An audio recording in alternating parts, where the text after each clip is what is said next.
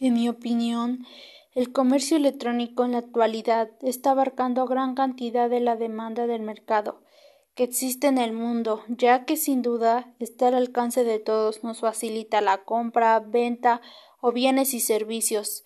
Los compradores o empresarios pueden obtener satisfacción posible de este. Una nueva sociedad como la nuestra tenemos que adaptarnos a los cambios, a los nuevos retos que la tecnología nos pone, y si no evolucionamos no seremos competitivos con nuestros productos o servicios que estamos ofreciendo o llegamos a ofrecer.